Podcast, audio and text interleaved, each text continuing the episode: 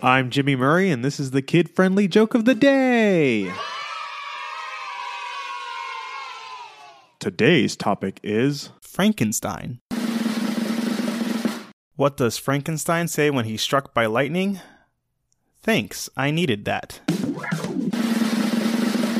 What does Frankenstein eat for lunch? Mostly nuts and bolts. What kind of books and movies does Frankenstein really like? It doesn't matter, as long as they have a cemetery plot.